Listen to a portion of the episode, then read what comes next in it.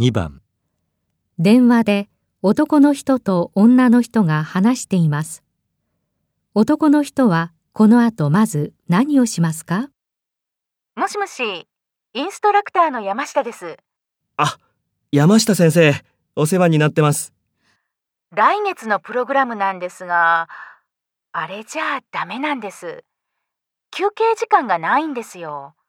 だから、前と後のレッスンの調整が必要で、それで他のレッスンの先生との交渉が必要だったんですよね？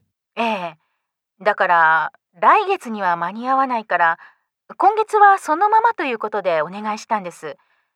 でももうプログラム印刷しちゃって、会員さんに配布されてますよね。ああ、すいません。それは仕方がないから、とりあえず張り紙とかして訂正の案内をしてください。申し訳ありません。了解しました。男の人はこの後まず何をしますか？